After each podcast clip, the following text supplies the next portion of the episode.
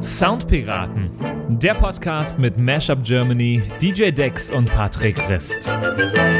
Episode 42, State of the Art Rockmusik. Und damit hallo Andy und hallo David. Hallo. Buenos dias, Matthias. Und hallo Andy und hallo Patrick. Grüße euch. Ich glaube, ich klang gerade sehr komisch beim Wort Rockmusik. Rock. Ich fand mich sehr uncool. Ich war, glaube ich, der uncoolste Dude, der jemals Rockmusik gesagt hat.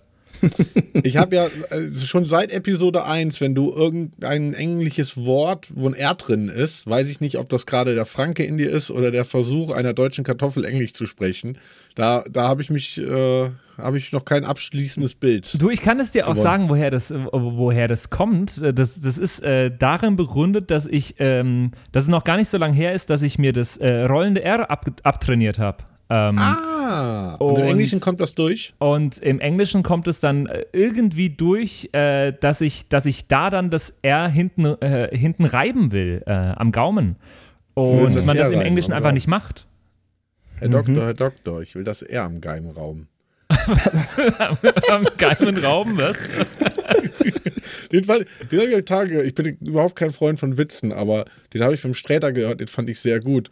Mama, Mama, alle Kinder in der Schule sagen, ich habe lange Zähne. Halt den Mund, Peter, du zerkratzt das Laminat. Oh Gott. War der aus dieser Amazon Prime-Serie aus LOL? Nee, leider nicht. Da war der Sträter auch sehr lustig. Da waren alle sehr lustig. Das war irgendwo Sträter auf YouTube aus seiner WDR-Sendung. Okay. Keine Ahnung. Sind wir zwar auch schon 5 Wochen zu spät dran, wenn wir darüber jetzt reden, über die Amazon Prime-Serie, aber das ist egal. Das mit dem Finanzierungsangebot von Amazon hat ein bisschen länger gedauert, deswegen dürfen wir jetzt erst drüber sprechen. Genau. Ja, genau. Aber das Sponsoring ist jetzt durch, deswegen. Hatten noch eine Sperrfrist. Ich habe die damals ganz vielen Leuten empfohlen und von vielen kamen die sofortige Reaktion, bitte empfehle mir nichts auf Amazon Prime, ist alles scheiße. Mhm. Und dann kamen Dutzende Entschuldigungs-WhatsApps dann die Tage danach, so nach dem Motto, das ist das Lustigste, was ich seit Jahren gesehen habe. Also sehr zu empfehlen. Für die 3 Leute, die unterm Stein wohnen und das noch nicht kennen. Es war auch echt mal wieder was, wo ich vor dem Fernseher saß und alleine laut gelacht habe, wo ich mir manchmal doof vorkomme, wenn ich das tue, aber es macht halt auch wahnsinnig Spaß. Ich ist auch mal eine Abwechslung zum alleine vom Fernseher sitzen und weinen. Ihr braucht einen Fernseher dazu? Also ich lache normalerweise alleine immer nur, wenn ich einen Witz gemacht habe. Das ist so geht's mir auch. Ja, ich lache auch, wenn du einen Witz gemacht hast. Ja, aber der Humordichte dieses Formats geschuldet ist primär diese unglaubliche A-Riege an Comedians, die der Bulli sich da aufgrund seines Netzwerkes zusammengekauft hat. Also das war ja wirklich, da war ja nur A-Riege dabei. Mhm. Und es gibt das auch, es ist ja nur so ein Franchise-Format, sag ich mal, das gibt es ja auch in Australien und auch, ich glaube, in Italien oder Spanien und so. Und ich habe mal die australische Variante geguckt. Oh, das wollte ich auch noch. Ja, kannst du dir irgendwie sparen, weil in der australischen Variante die einfach alle nur so Penisse irgendwie auf dem Gesicht geklebt haben und es ist halt einfach nur so Fäkalhumor und es ist halt einfach so oh ja, doch, das schaue ich mir auf jeden Fall an. Aber das finde ich fast noch witziger vielleicht. Ja. Und wenn noch jemand furzt, dann bin ich da auf jeden Fall am Start. Und ich hatte mit meinem ältesten Freund eine riesen Diskussion drüber, weil er findet dieses australische Format so viel lustiger und er meinte, David, wenn du das deutsche Format besser findest, dann kenne ich dich nicht mehr. Ich kenne dich seit 30 Jahren. Dann musste ich ihn ganz theatralisch anrufen und sagen, ja, du kennst mich nicht mehr, aber ich finde das Deutsche tatsächlich 10-mal besser. Ja, aber für alle Leute des leichten Humors, schaut euch mal die australische Variante an, gibt es auch bei Amazon Prime. So, jetzt haben wir unseren Werbespot aber auch hier wirklich voll gemacht. Nicht zu verwechseln mit der australischen Variante der Soundpiraten, die wird durch den Fäkalhumor nur schlechter. Genau. Man versteht halt auch nichts mehr. Das ist dann 100% Fäkalhumor bei denen. Aber dafür rollen sie das eher nicht so wie ich. Nee, darum soll es heute gar nicht gehen. Heute geht es um, wie ich es im Intro schon mal einmal kurz erwähnt habe, um Rockmusik. Und ich habe was von Weezer dabei und ich freue mich total, weil endlich kann ich mal musikalisch dahin gehen, wo ich mich zu Hause fühle. Zu Weezer. Bevor wir dazu kommen, wir haben noch ein bisschen Rückmeldung bekommen zur letzten Episode. Es kam noch ein kleines bisschen Post rein. Hallo, der Postbote ist da. Und zwar hat uns der Tobias eine WhatsApp geschrieben. Ihr könnt uns ja jederzeit auf WhatsApp Nachrichten schreiben, zu unseren Episoden Feedback geben oder eure Meinung noch dazu schreiben. Die Nummer ist auf unserer Homepage und das hat der Tobias gemacht. Und er meinte, guten Abend, ihr drei. Er hat die Folge wohl am Abend gehört. Bin gerade dabei, euren Podcast zu hören. Ich zitiere mal aus meiner Vorlesung. Der hatte wohl zur letzten Episode, also zu dem Thema, was wir in der letzten Episode hatten, AI, künstliche Intelligenz, hatte er eine Vorlesung und meinte, es gibt sehr viele Definitionen von Intelligenz. Jede hat ihre Stärken und Schwächen. Eine meiner liebsten Anekdoten: Menschen würden jemanden, der gut Schach spielen kann, behaupten, der ist sehr, sehr intelligent. Für einen Computer ist das aber so eine einfache Aufgabe, da dieser sehr viel parallel berechnen kann. Ein Bundesliga-Profi würden wir als nicht so intelligent ansehen. Für einen Computer ist das aber eine sehr komplexe Aufgabe. Bei der KI gibt es auch unterschiedliche Ansätze. Ihr habt eigentlich nur von Blackbox-Algorithmen gesprochen.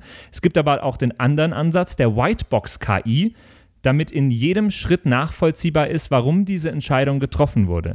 Letzteres ist aber noch mehr Forschungsthema als konkret in der Anwendung.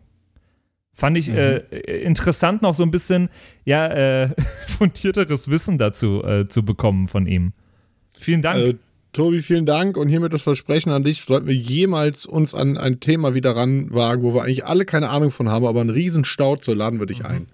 Weil das ist, das hatte ich ja schon in der Folge moniert, an uns drei gerichtet, dass wir da quasi auf dem Terrain gerade diskutieren, wo wir eigentlich nicht so richtig Peilung von haben. Das bietet sich ja dann vielleicht an. Er hat sich nämlich auch für das Wohnzimmerkonzert nochmal explizit beworben.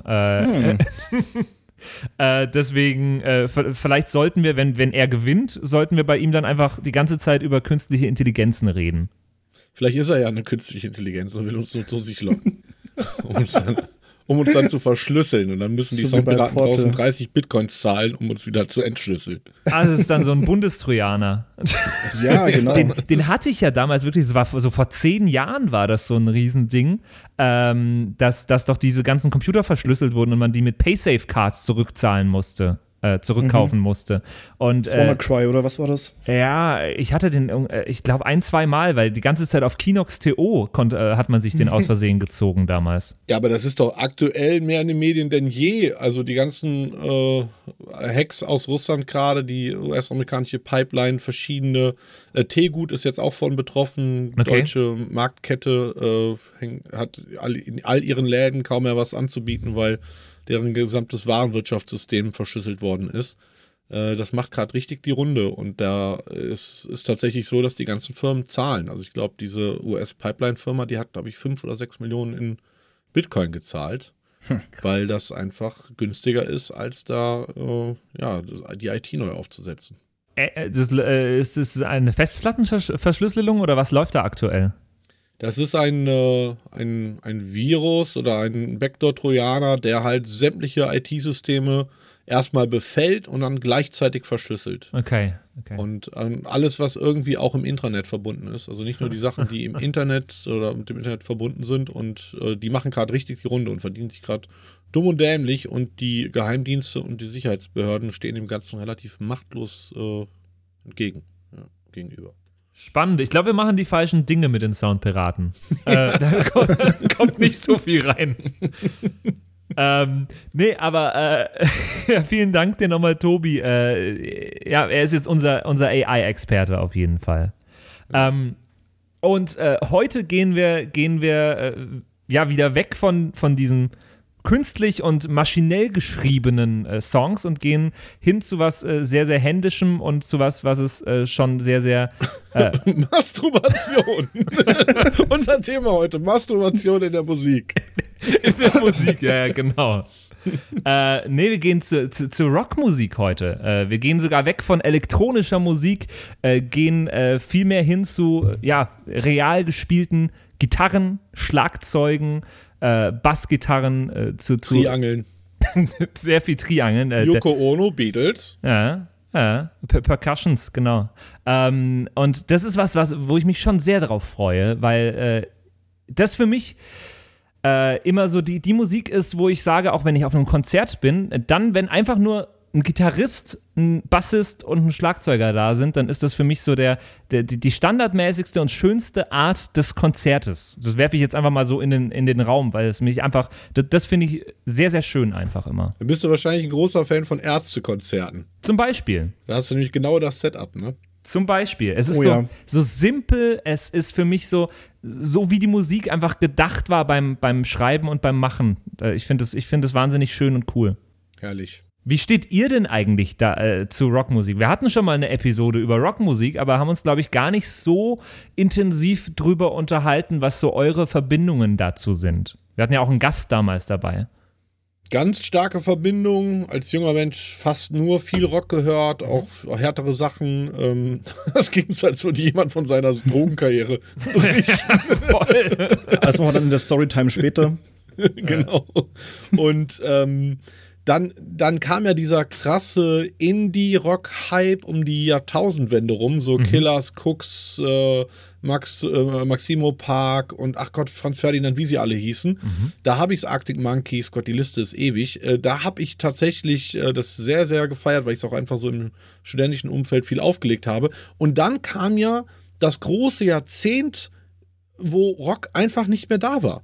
Zumindest nicht im Mainstream. Das wurde dann zu so einem Festivalereignis, dass irgendwie die gleichen Bands, die halt um die Zeit groß geworden sind oder davor schon groß waren, dann irgendwie auf den Festivals auch stattgefunden hat. Aber dann war Rock irgendwie verschwunden. Und erst seit ein paar Jahren, gerade so seit 1-2 Jahren, eigentlich mit Beginn der Pandemie, habe ich das Gefühl, dass Rock auch im Mainstream wieder mehr Raum findet.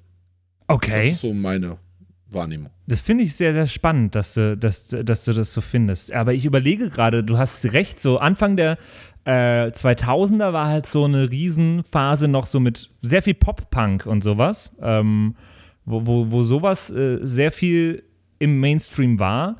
Und das ging dann irgendwann 2008, 2009 langsam weg. Da hast du recht. Ja, nimm mir einen Rock-Superhit aus den 10er-Jahren. Das kommen wir nicht mit Pumped-Up-Kicks oder sowas, ja, oder sondern mit straightem Rock. Nickelback. Ja, Nickelback war davor. Stimmt, das war auch davor schon.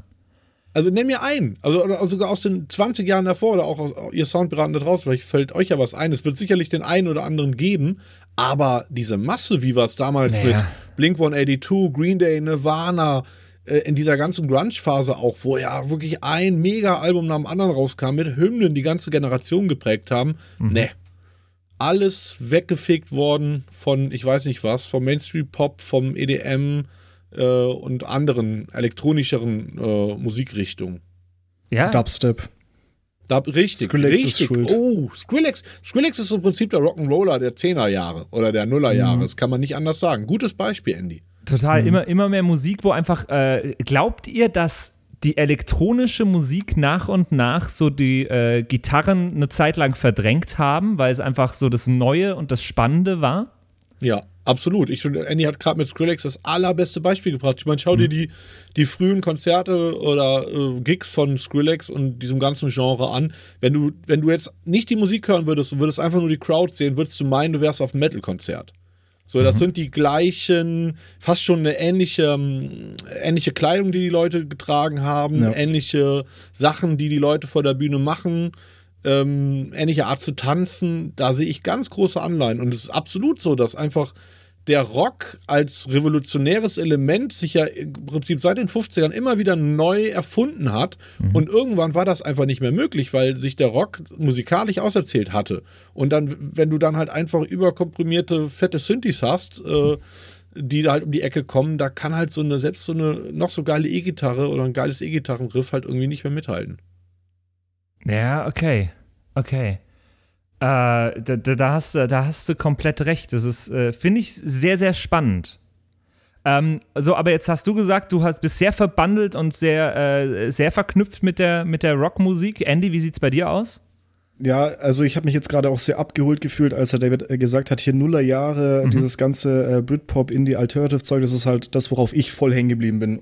Auch bei mir jetzt die meisten Playlists auf meinem Handy, die meistgehörten Playlists sind eigentlich, ich glaube, Alternative Hits 2005, Alternative Hits 2010 und die ganzen Sachen, was David alles schon gemeint hat, hier sei es Arctic Monkeys oder Franz Ferdinand oder Muse oder so diese Richtung. Das ist auch das, was ich zum allergrößten Teil auch privat höre. Und das wird mir nicht langweilig. Also es sind Alben, die auch schon 10, 15 Jahre alt sind, die ich aber immer noch ziemlich geil finde, weil die einfach damals, und das ist vielleicht schon ein bisschen was in die Richtung auch geht, für mich immer den Eindruck machen, als wären sie nicht nur zum Konsumieren produziert, sondern halt wirklich, da hat sich jemand hingesetzt, sich Gedanken gemacht, hey, wie können wir was Geiles draus machen? Mhm. Lass uns das auf eine Platte machen und nicht, wie es ja heutzutage auch durch diese Spotify-Streaming-Kultur auch in der Popmusik geworden ist, so, ja, lass mal jetzt schnell irgendwas machen, was Streams bringt und dann aber gleich das nächste produzieren. Das war ja zu der Zeit einfach noch anders und da finde ich, die Musik hat auch einen anderen Charakter, als sie jetzt heute hat. Auch wenn jetzt heutzutage irgendwelche Rocksachen kommen. Ich bin da mal auf dein Beispiel von Weezer gespannt. Glaube ich aber trotzdem, dass da viele nicht mehr ganz diesen Charakter einfach haben, den die Lieder eben vor 10 oder 20 Jahren noch gehabt haben. Total. Also was du da sagst, ist komplett richtig. So dieses Konzept eines Albums habe ich erst durch Rockmusik wirklich so verstanden auch. Also durch irgendwelche Konzeptalben, die irgendwelche Themen immer wieder aufgreifen im Laufe des Albums. Und wo so ein Album in sich eigentlich wie ein großer Song ist und eine Geschichte erzählt. Das finde ich einfach sehr, sehr, sehr, sehr schön und sehr, sehr bewundernswert.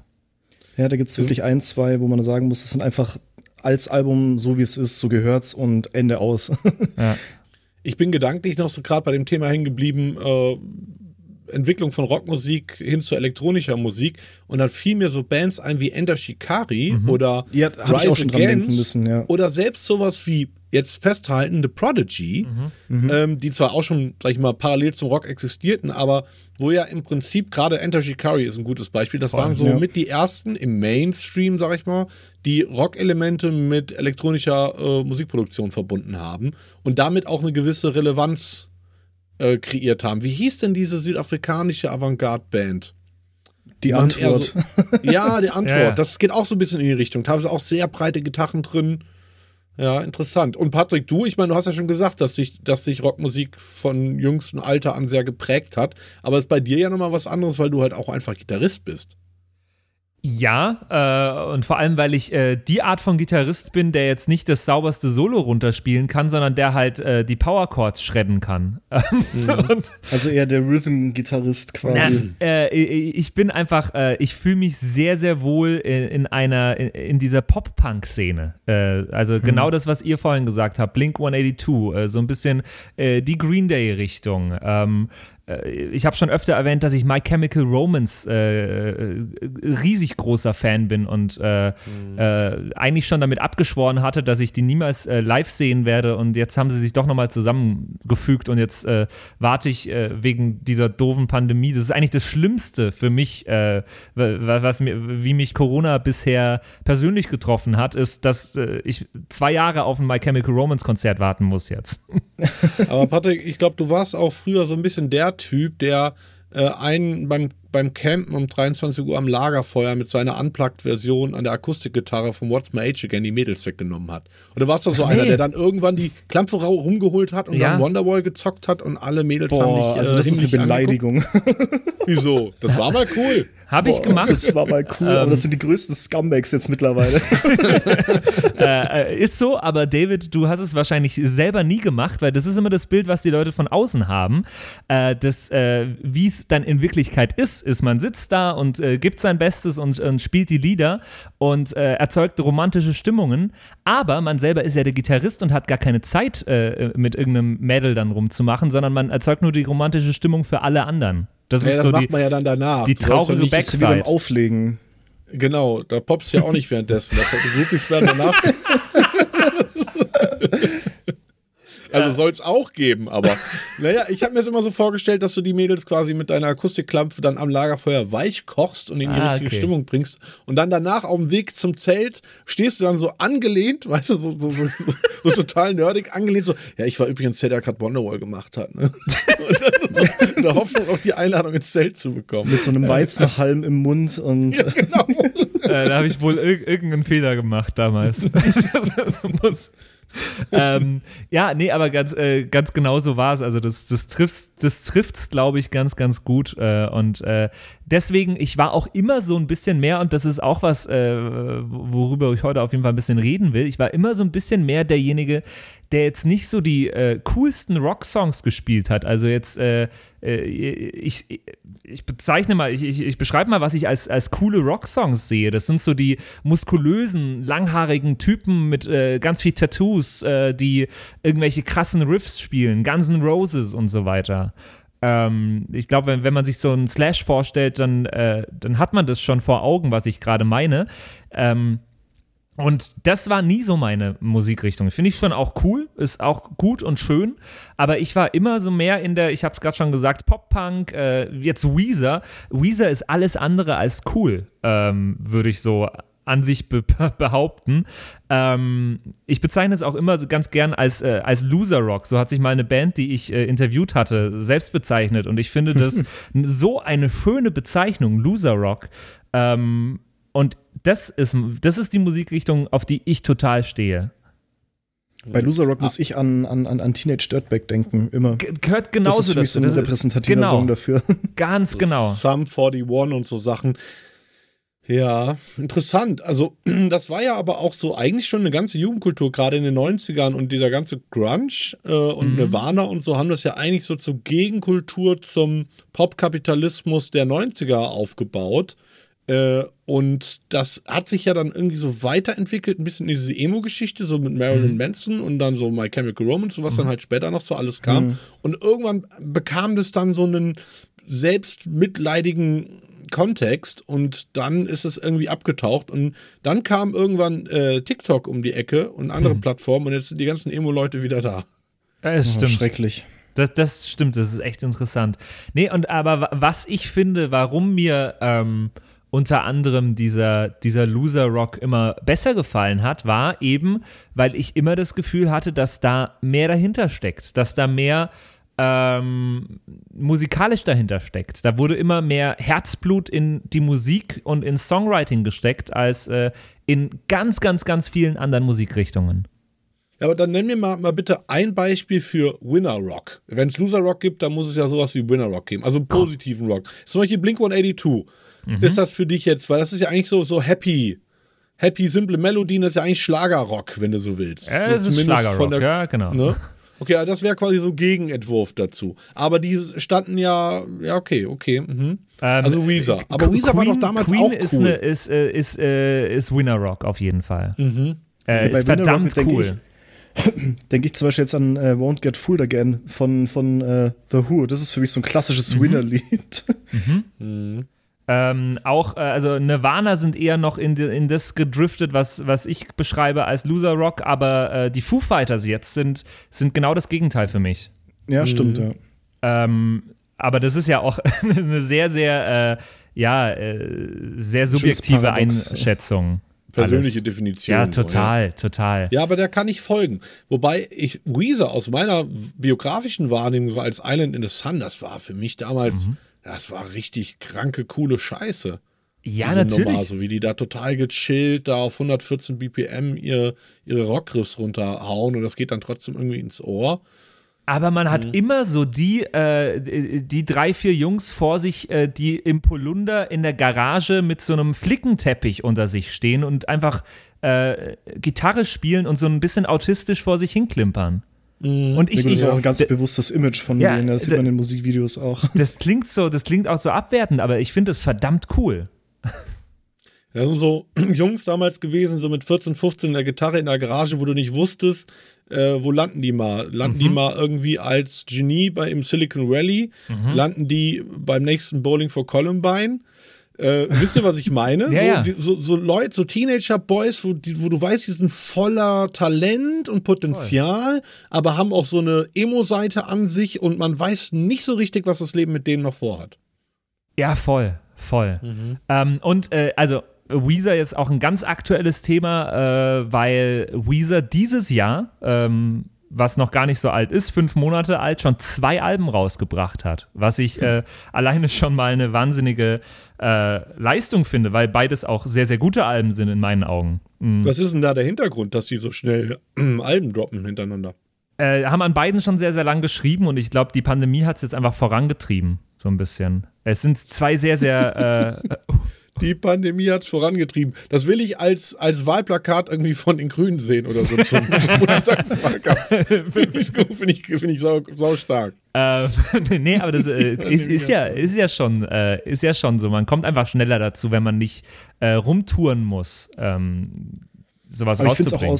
Ich finde es aus Labelseite auch interessant. Welches Label ist denn so blöd und published in einem halben Jahr 2 Alben? Das ist ja also Atlantic Records, also eine Subdivision von, ich weiß nicht, Universal oder Sony. Aber ich wollte gerade sagen, Atlantic ist doch wirklich, das ist so schon ein uraltes Label, oder? Und auch ein riesiges Label. Warum machen die das? Das ist, macht doch für mich macht das aus keiner Sparte einen Sinn strategisch.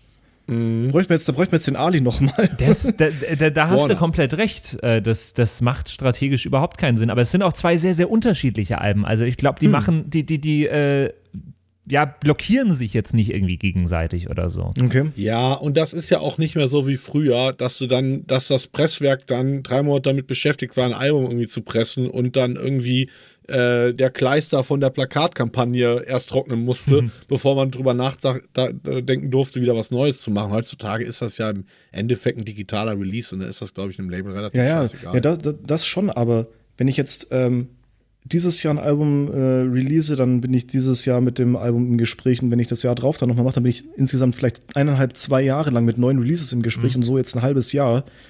Naja, aber so das bist du vielleicht so überhaupt im Gespräch, dass du halt 2 Alben innerhalb von einem Jahr kommst. Also das ist ja auch fast schon wieder ein PA-Element, was man nutzen kann. Naja, ja, das stimmt schon. Also es war von Anfang an schon so angekündigt. Also im Januar, als das erste Album Okay Human dieses Jahr rauskam von Weezer, was so diesen klassischen Alternative-Sound von Weezer hatte. Und da wurde schon angekündigt, dass dieses Jahr noch ein Heavy-Metal-Album kommen wird von Weezer. Und das heißt Van Weezer, so ein bisschen wie Van Halen in die Richtung angelehnt. Und ich finde es total spannend, dass da plötzlich dann die Alternative-Band ein Metal-Album rausbringt. Und das ist jetzt wirklich 2 Wochen alt oder so und ein grandios cooles Album, finde ich. Ist es dann so ein ernst gemeintes Metal-Album oder so eher so die Tenacious D-Richtung, wo sie halt dieses ganze Metal so ein bisschen parodieren? Nee, das ist auf jeden Fall ernst gemeint. Also Weezer ist ja an sich schon eine musikalisch ernste Band, würde ich behaupten. Also, was die machen, hat schon immer Hand und Fuß und hat auch immer künstlerisch einiges dahinter in meinen Augen. Und das ist auch bei Van Weezer wieder so. Also, da ist viel zwar angelehnt, also du merkst bei jedem Lied, welche Bands sie so ein bisschen als im Hinterkopf hatten, als Referenz. Es ist auch sehr, sehr unterschiedlich, weil es natürlich ist es nicht deren Musikrichtung so direkt in der Sparte. Deswegen mussten sie sich an irgendwas anlehnen und das haben sie einfach sehr unterschiedlich gemacht. Und das ist, finde ich, sehr, sehr spannend. Interessante Side-Information. Die letzten beiden Weezer-Alben, habe ich gerade recherchiert, die wurden von unterschiedlichen Leuten produziert. Und das Van Weezer-Album wurde von der Suzanne Lin Chin, klingt nach Pornodarstellerin, ist aber eine sehr erfolgreiche Producerin, Songwriterin und Sound Engineering komplett produziert. Und die ist unter anderem auch verantwortlich, jetzt haltet euch fest, für Katy Perry-Nummern, für alles, was Panic at the Disco in den letzten 6, 7 Jahren gemacht hat. Unter anderem für 5 Seconds of Summer und dieses Youngblood-Album und die letzten Fallout Boy-Sachen. Und Dua Lipa und Sia. Also krass. Sehr interessant. Das ist spannend. Ja, Panic at the Disco übrigens auch sehr, sehr coole Band. Mag ich auch sehr, sehr gern. Ja, Comeback des Jahrzehnts vor allen Dingen. Ja, total. Aber das ist nochmal was anderes. Ja. Die singt sogar High Hopes Background Vocals. Hier mein Fuck gerade. Interessant. Nee, aber ich habe jetzt schon einiges von dem Van Weezer-Album erzählt und ich will euch jetzt direkt mal meinen Song vorspielen, den ich heute dabei habe. Einfach auch, damit ihr ein Ohr dafür kriegt, wie das Album eigentlich so grob klingt. Und ich habe mir meinen Lieblingssong auf dem Album rausgesucht. Das ist Track Nummer 5 auf dem Album Van Weezer. Und er heißt Beginning of the End und klingt so.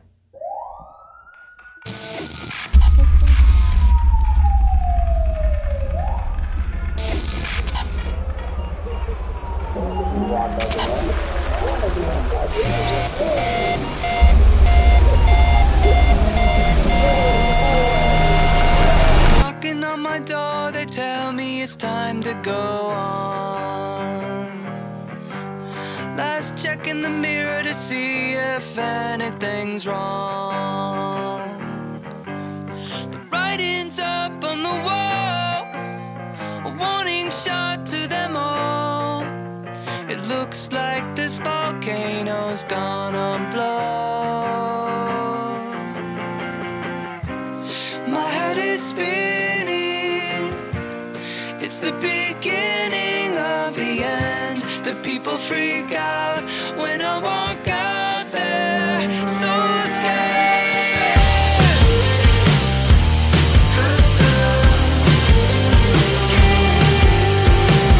My head is spinning, it's the beginning of the end. The people freak out when I walk out there, so scared.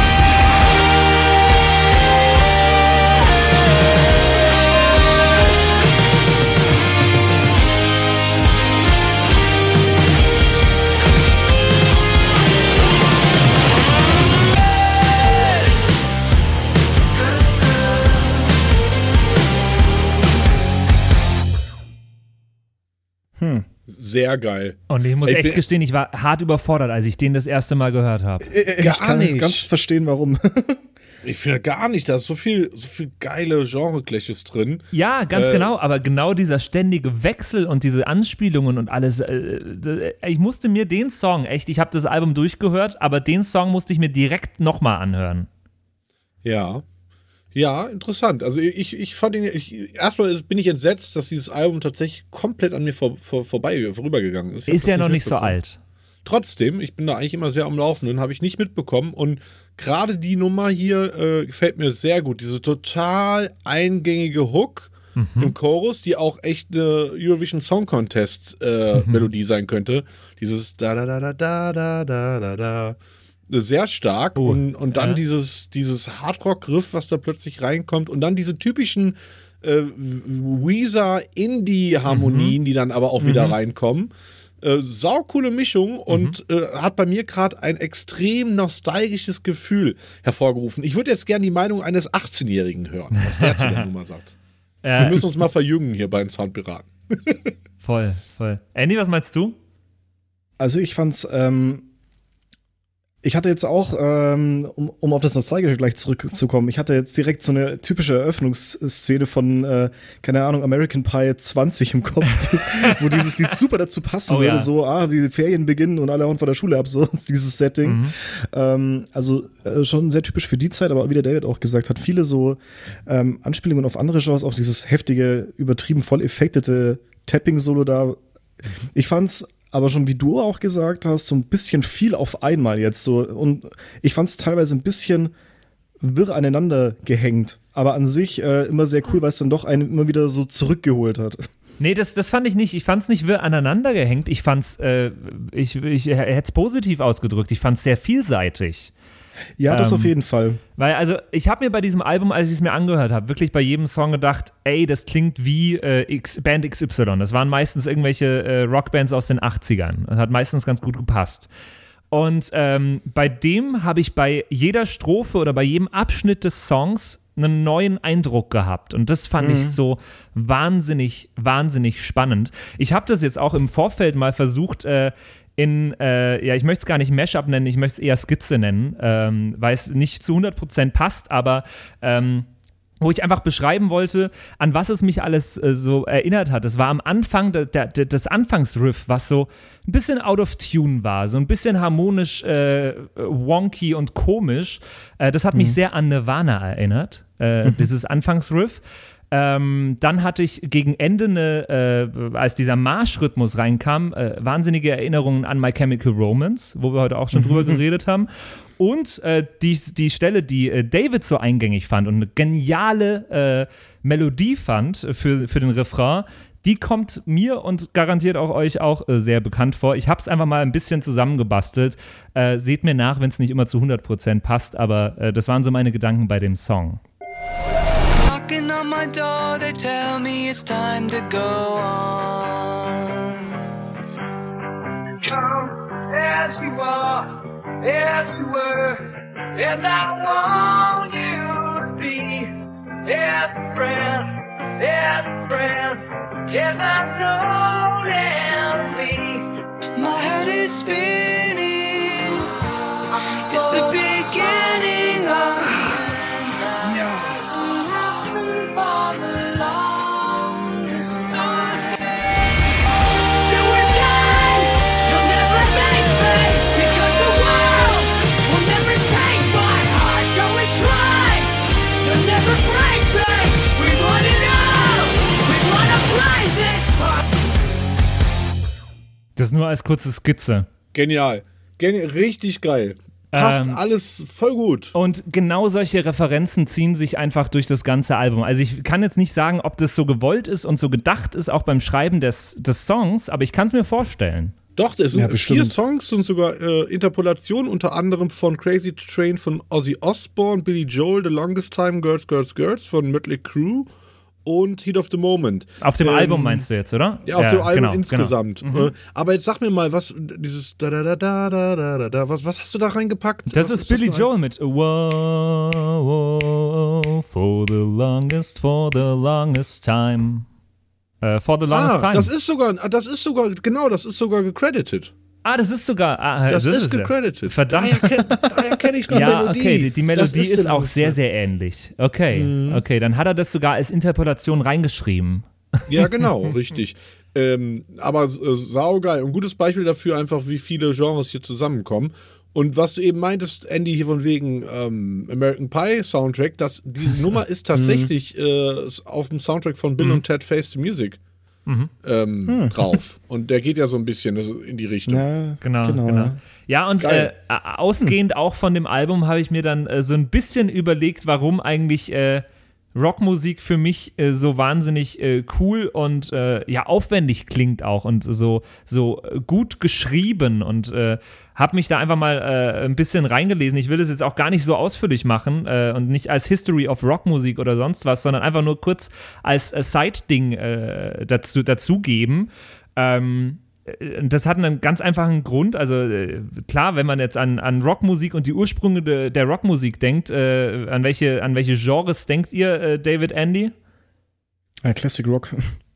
Ja, Rock'n'Roll in den 50ern, aber woraus ist sie entstanden?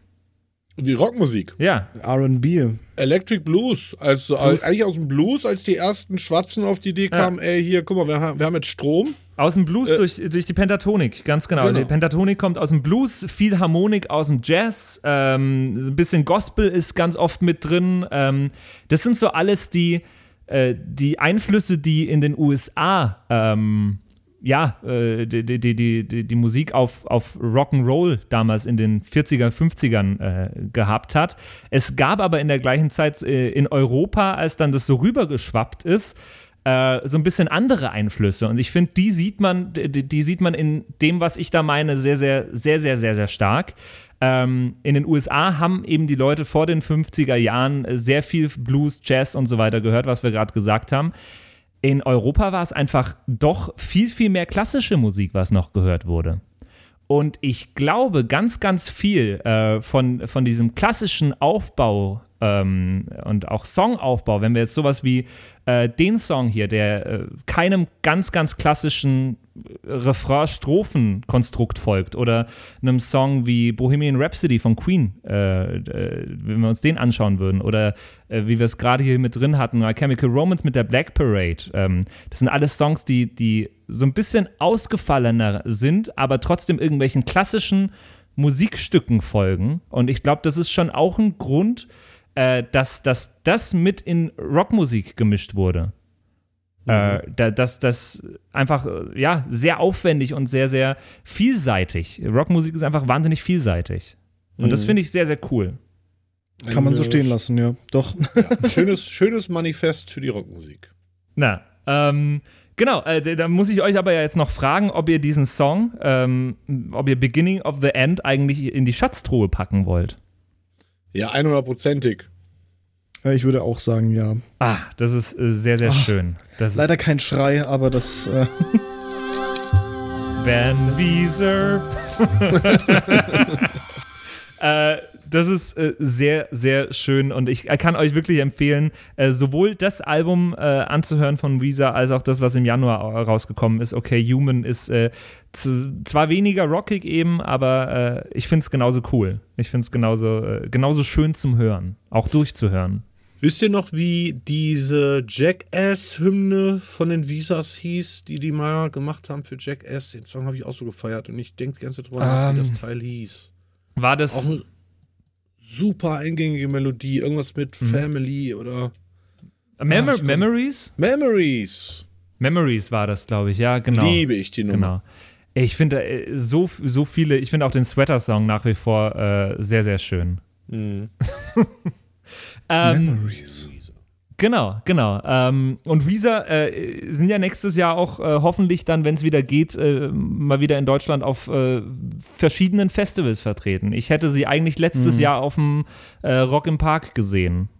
Und auf Welttournee mit Green Day und Fallout Boy in der Kombi. Also krass, das gibt's aber auch selten. So, dass 3 so Headliner zusammen einfach eine ganze Tour machen. Krass. Das ist auch total abgefahren, finde ich auch, ja. Finde ich sehr, sehr cool. Und jetzt müssen wir aber, wo es heute die Episode um Rockmusik geht, müssen wir noch ein bisschen auch testen, wie ihr eigentlich zur Rockmusik steht. Ich habe es vorhin schon abgefragt. Ihr habt beide gesagt, ey, kennen wir uns aus, mögen wir, können wir.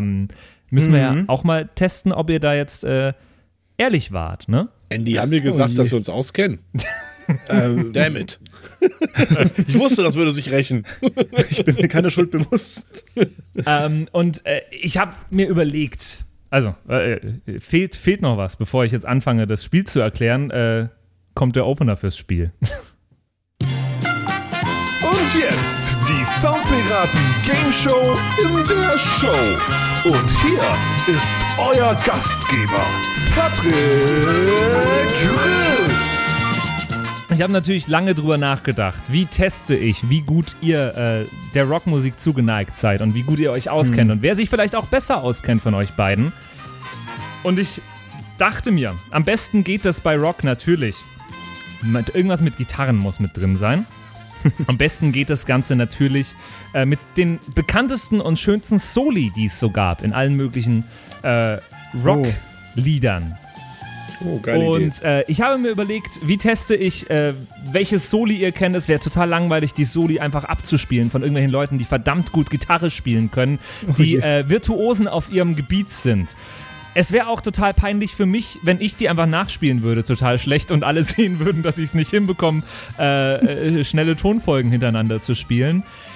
Deswegen habe ich mir überlegt, ich packe die Soli einfach in ein Instrument, was ich beherrsche, was ich wahnsinnig gut kann, wo ich super gut drin bin, wo ich fast schon der Meister auf dem Gebiet bin, und zwar... Jetzt kommt die Triangel ja doch noch zum Einsatz. Und zwar, wir hatten es schon mal mit dabei in einer Episode, in einem Spiel. Es ist natürlich...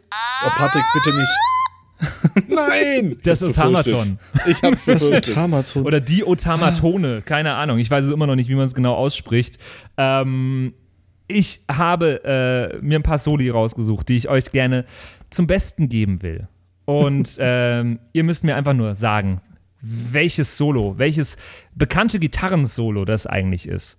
Und es gibt jeweils einen Punkt für den Titel des Songs und einen Punkt auch gerne als Bonuspunkt für den Interpreten, wenn ihr den wisst. Warte, ich schmeiß mal gerade Shazam an. Ich glaube, das bringt gar nichts. Doch, ich habe Shazam Otamatone-Version. Okay. Und ihr müsst einfach, ich spiele es euch vor, ich gebe mein Bestes, ich habe nicht geübt, das wäre kontraproduktiv gewesen, und ihr müsst einfach nur raten, was es denn für ein Song ist. Ja, dann mal los hier. Ihr ruft einfach Stopp, wenn ihr es wisst, dann höre ich auch auf zu spielen. Ja, ich rufe einfach direkt rein, den Song. Weil Stopp klappt, hat bei uns noch nie geklappt. Da hast du sogar recht. Okay. Dann starten wir rein. Der erste, ja, ist ein schönes Riff.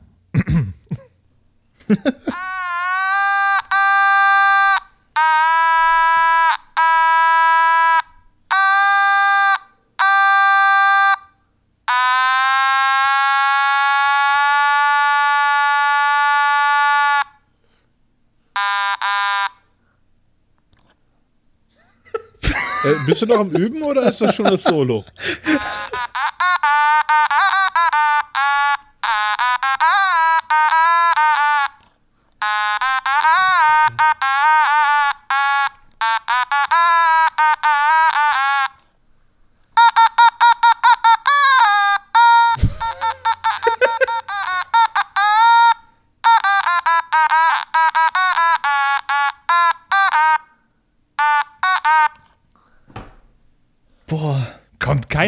Drauf.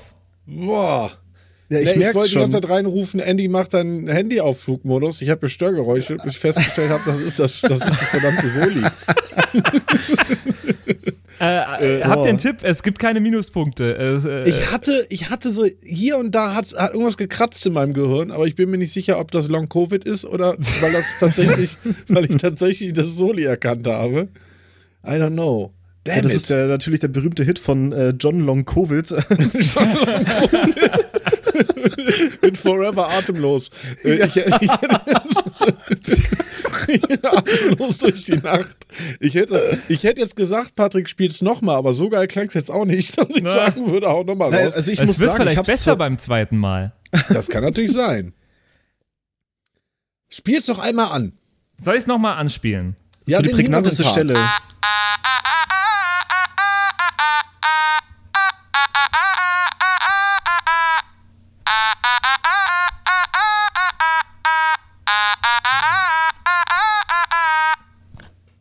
Ey, das kennt ihr doch.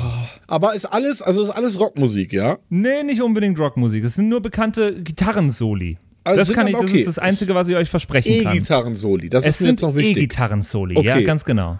Okay. So, ihr habt noch 5 Sekunden Zeit. Einer von euch kann gerne was droppen. 5, 4, 3. Ihr werdet euch sehr ärgern jetzt. I don't know. Ich habe eben noch gedacht, das ist Michael Jackson. Es ist doch gar nicht so schwer. Ach, krass. Okay, aber ich war so auf wirklich reine Soli jetzt, aber jetzt weiß ich, wie ich den Meter verstehen muss. Ja, das war für mich jetzt auch kein Solo. Ich habe Riffs gesagt. Ich habe Lead-Riff. Ja, okay. Ja, stimmt. Du hast eben gesagt, es geht um ein Gitarren-Solo. Ja, es sind vielleicht auch ein paar Riffs dabei. Es sind vielleicht auch sehr viele Riffs dabei. Ich hätte es trotzdem nicht erkannt, auch wenn du gesagt hättest, es ist einfach nur eine Gitarrenspur aus dem Song. Damit. Und ich als größter Michael Jackson-Fan und jemand, der die gesamte Diskografie auswendig kennt, nicht drauf gekommen. Schande auf mein Haupt. Schauen wir mal, ob das zweite ein bisschen einfacher ist für euch. Ah ja, das ist natürlich I Can't Get My Satisfaction von den Stones. Das ist selbstverständlich I Can't Get No Satisfaction.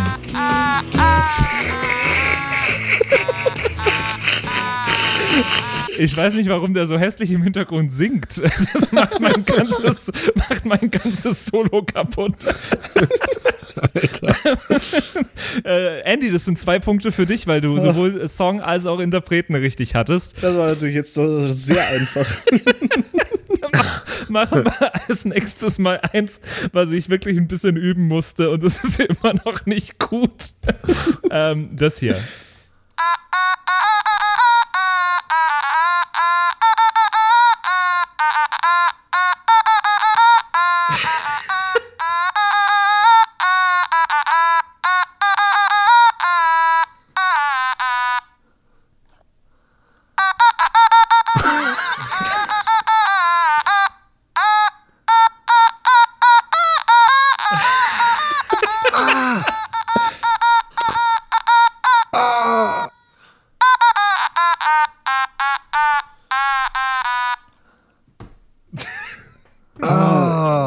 es hat aber auch gerade was so im Hirn gekratzt bei mir.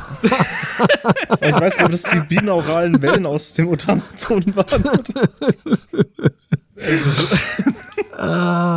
Ja, ich hatte es gerade. Kennt ihr das, wenn so eine Wolke durchs Gehirn fliegt, du willst sie greifen und dann ist sie schon wieder weg, so hat sie es gerade angefühlt. Ach, ich habe auch schon mal eine Klausur geschrieben, ich kenne das Gefühl.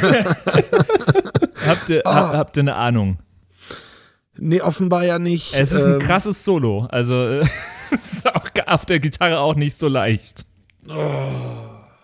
Ich gebe euch ein paar Tipps. Es ist sehr, sehr früher Rock auf jeden Fall. Kannst du bitte den schwersten Part nochmal spielen?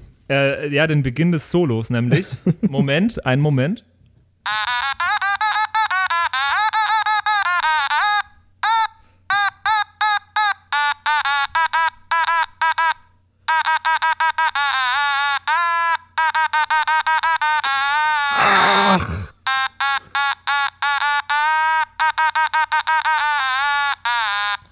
Jetzt musst du es aber erkennen. Das war jetzt nicht mal mehr das Solo. 5, 4, 3, 2, 1 und... Nee, da wäre ich nicht drauf gekommen. Johnny B. Good. Johnny B. Good natürlich. Eins der schönsten Soli, die ich kenne und gerne mag. Auch begründet natürlich durch Zurück in die Zukunft. Ja, dass ich dieses Solo 100 Jahren nicht sehr, sehr gerne mag. Deswegen wechseln, weil ich das von Anfang an wusste, wechseln wir immer durch zwischen einem schweren und einem leichteren. Das nächste, da kommt es, glaube ich, wieder eher so ein bisschen auf Geschwindigkeit an, wer da von euch punktet.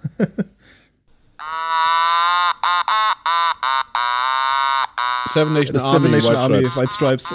Da war der David ein bisschen schneller, aber es ist natürlich komplett richtig. Das war Seven Nation Army von den White Stripes.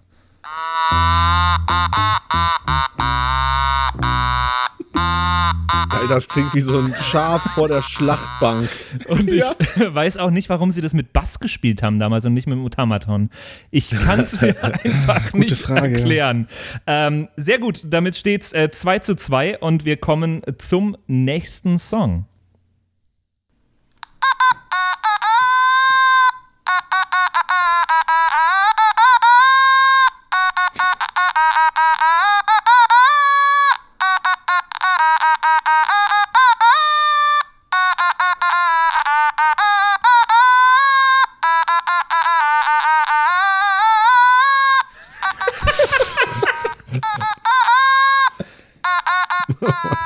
Alter. Jetzt kommt gleich mein Lieblingspart.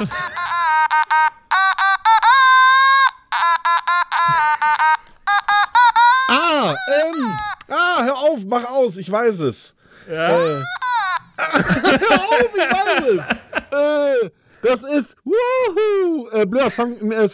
Song 2 von Blur. Ja, das stimmt, ist ja. Oh Gott, ey.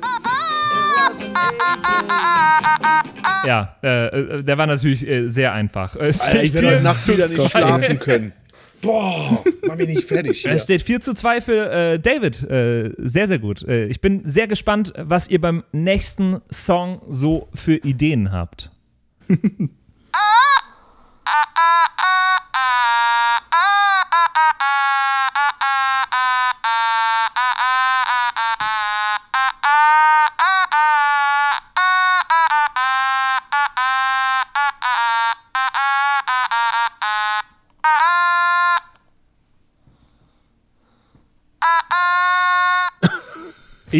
Ich höre natürlich die Instrumentals im Hintergrund, ne?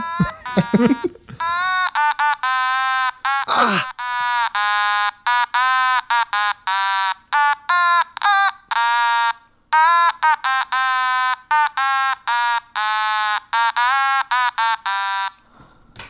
Ich weiß es. Ja, dann sag's uns. Ja, warte mal, lass mich die Wolke einfangen. Habe ich mit diesem Otamatone das schwerste Spiel der Welt entschaffen? Erschaffen? So ungefähr. Es ist auf jeden Fall, hat's was von Saw 18. Es ist Foltern, aber man kann irgendwie nie aufhören. Ja, das ist sehr schön. Damn it. Ich würde jetzt sagen, spiel nochmal, aber ich weiß nicht, ob mein Gehirn das erträgt. Spiel mal bitte nochmal, mein Gehirn erträgt das. Ja, ich kann auch versuchen, das war jetzt das Solo, was in der Mitte des Liedes kommt. Ich kann auch versuchen, das Riff, was am Anfang ist, zu spielen. Wie spiele ich denn das am besten? Einen Moment.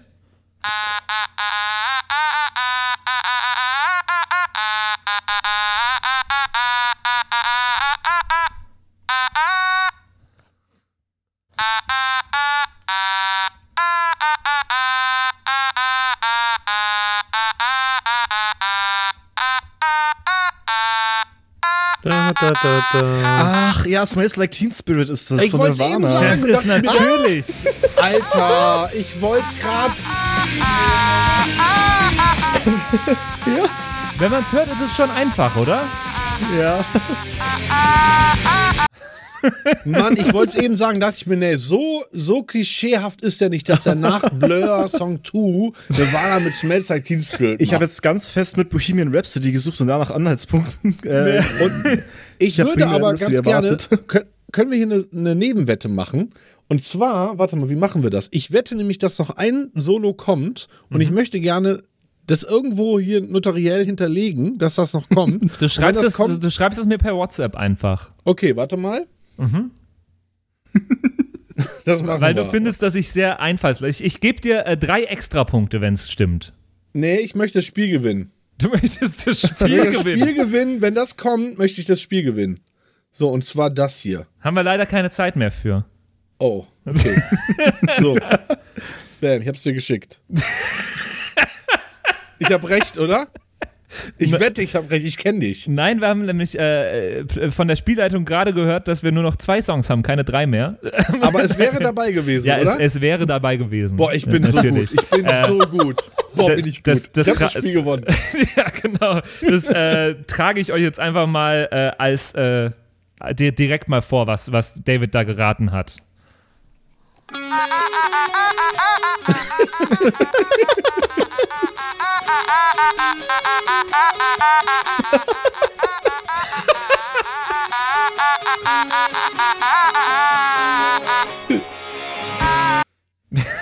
Und ich rechne seit der ersten Nummer damit, dass das kommt. Und dadurch kann ich mich die ganze Zeit nicht konzentrieren, weil ich die ganze Zeit immer nur checke, ist das jetzt Sweet Child of Mine oder nicht? Nee, das wäre ehrlich gesagt der krönende Abschluss wäre es gewesen. Ah, es tut mir leid. Aber dann machen wir jetzt einfach mal das Nächste. Das finde ich auch von der melodiösen Tonführung, finde ich es sehr, sehr schön, der nächste Song, der zur Auswahl steht.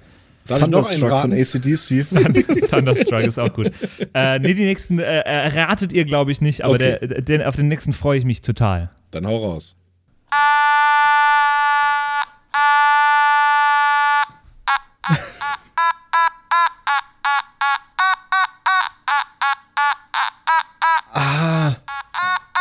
Ich glaube, ich habe einen Tipp.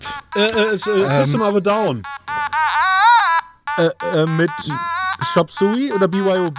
Also auf jeden Fall System of a Down. Es ist alles falsch gewesen. Nicht. Was? Ich komme nicht drauf. Es war alles falsch.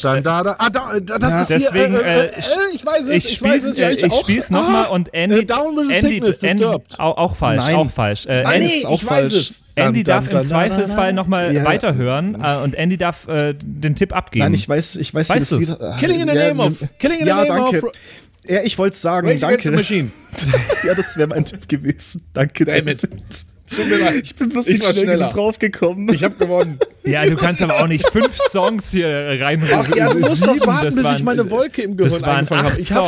Ich hab ja wohl den Long-Covid-Bonus. Das hier. Waren ja ein bisschen den Behindertenbonus. Mehr Songs, die du da geraten hast, als ich auf dem Otamatone kann. Ihr bekommt beide jeweils einen Punkt. Okay. Damit das hier fair bleibt. Aber natürlich wäre es Killing in the Name of gewesen.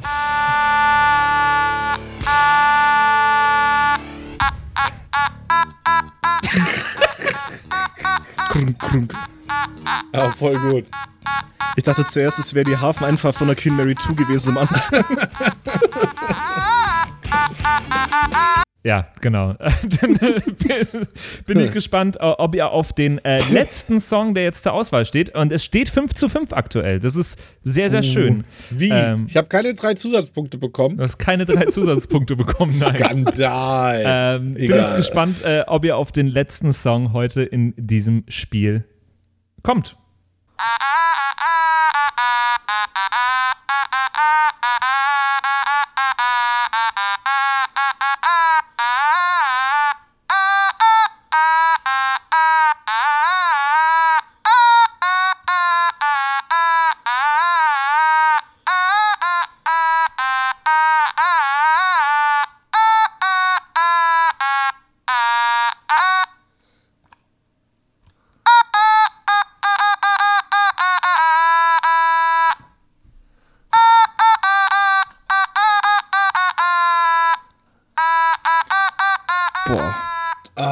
Ich habe eine Vermutung. Aha. Kannst du es noch mal laufen lassen? Soll ich's noch mal? Ja, bitte.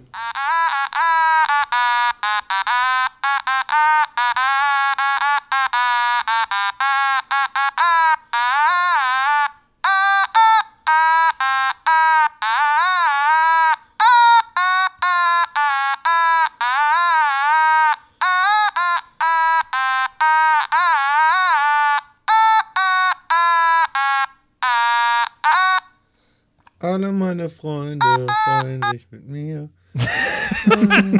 Schön, dass du geboren bist. Das bekannte Gitarrenriff von Ralf Zukowski featuring Slash. Ja. Natürlich. Klar habe ich das dabei. Ich weiß es, aber ich komme nicht drauf.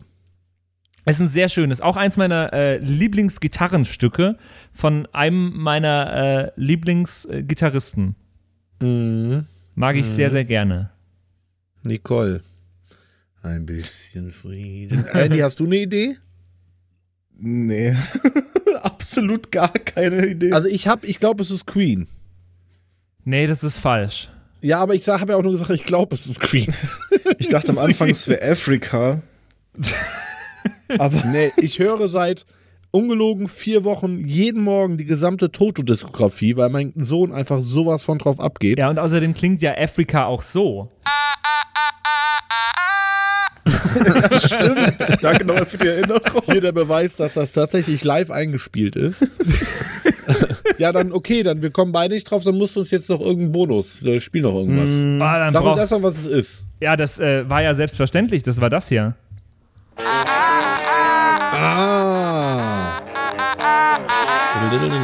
Still Got the Blues. Layla. Meine ich ja. Eric Clapton. Eric Clapton, ganz genau. Wirklich auch ein Lied, was ich grandios schön finde. Ja, dann müssen wir jetzt halt noch mal eins. Geil,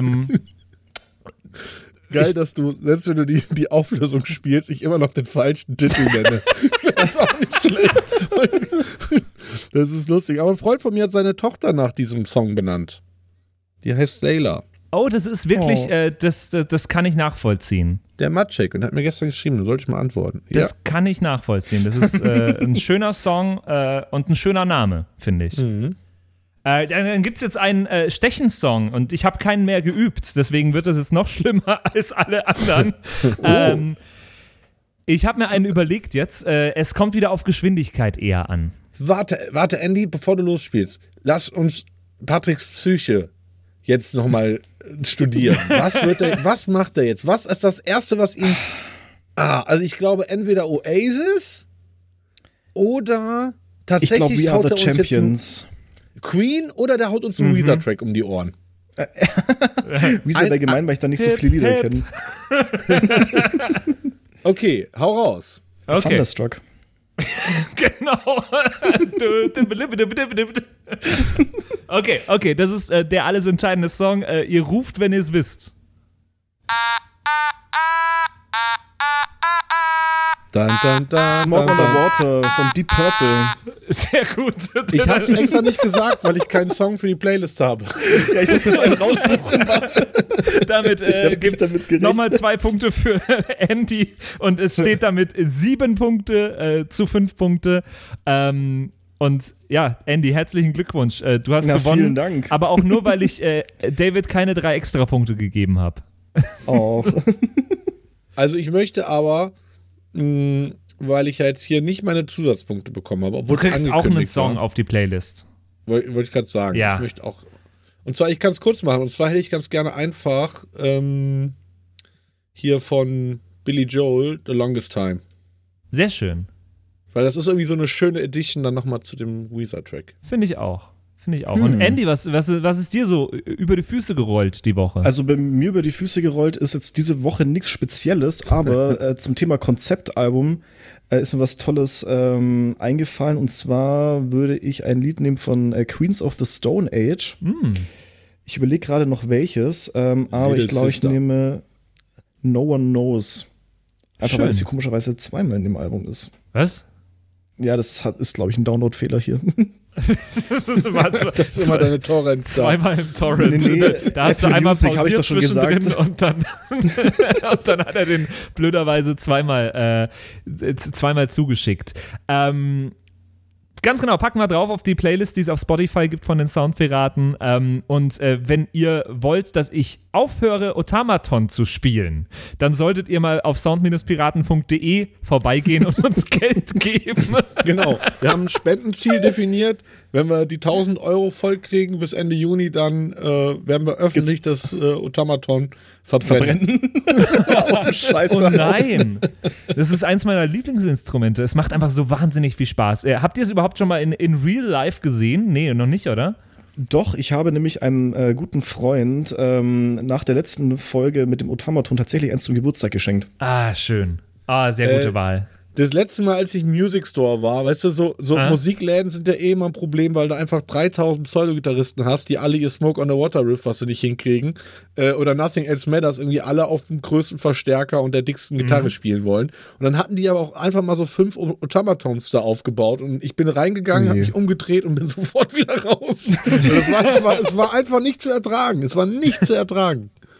Ich find's sehr, sehr schön. Es macht mir einfach wahnsinnig viel Spaß, ganz zum Leid meiner Nachbarn. Entschuldigung, so Entschuldigung an der Stelle. Genau, dann bleibt mir nicht mehr viel zu sagen, als hört rein in das Weezer-Album. Das macht sehr, sehr viel Spaß. Unterstützt uns, bei uns auf der Homepage gibt es alle Links und zu PayPal und sonst was. Schreibt uns sehr gerne eine WhatsApp, wenn ihr noch an der Verlosung zum Wohnzimmerkonzert teilnehmen wollt. Auch die Nummer gibt es auf der Homepage. Und ich freue mich sehr auf die nächste Episode nächste Woche dann. Von dir, David, ne? Ja, in 2 Wochen, ne? Stimmt, so viel ich weiß. Sorry. Ja, ich bin wieder dran und ich kann euch sogar schon einen Tipp geben. Und zwar geht es um Sound und es geht um Piraten. Und das meine ich nicht als Gag, sondern das meine ich ernst. Das ist das Thema. Oh. Ah, okay. Ich bin sehr gespannt, was da für Piraten-Sounds rumkommen. Und das hören wir dann in 2 Wochen bei der nächsten Episode. Jetzt erstmal macht es gut und bis zum nächsten Mal. Bis zum nächsten Mal. Ciao. Ciao. Yo, ho, yo, ho, a pirate's life forever. Das waren die Soundpiraten. Danke fürs Zuhören. Abonniere uns auf Spotify, damit du auch die nächste Folge in 14 Tagen nicht verpasst. In der Zwischenzeit besuche uns auf Instagram @soundpiraten, schreib uns eine Mail an flaschenpost @sound-piraten.de oder eine WhatsApp an die 0176 874 89274. Bis zum nächsten Mal.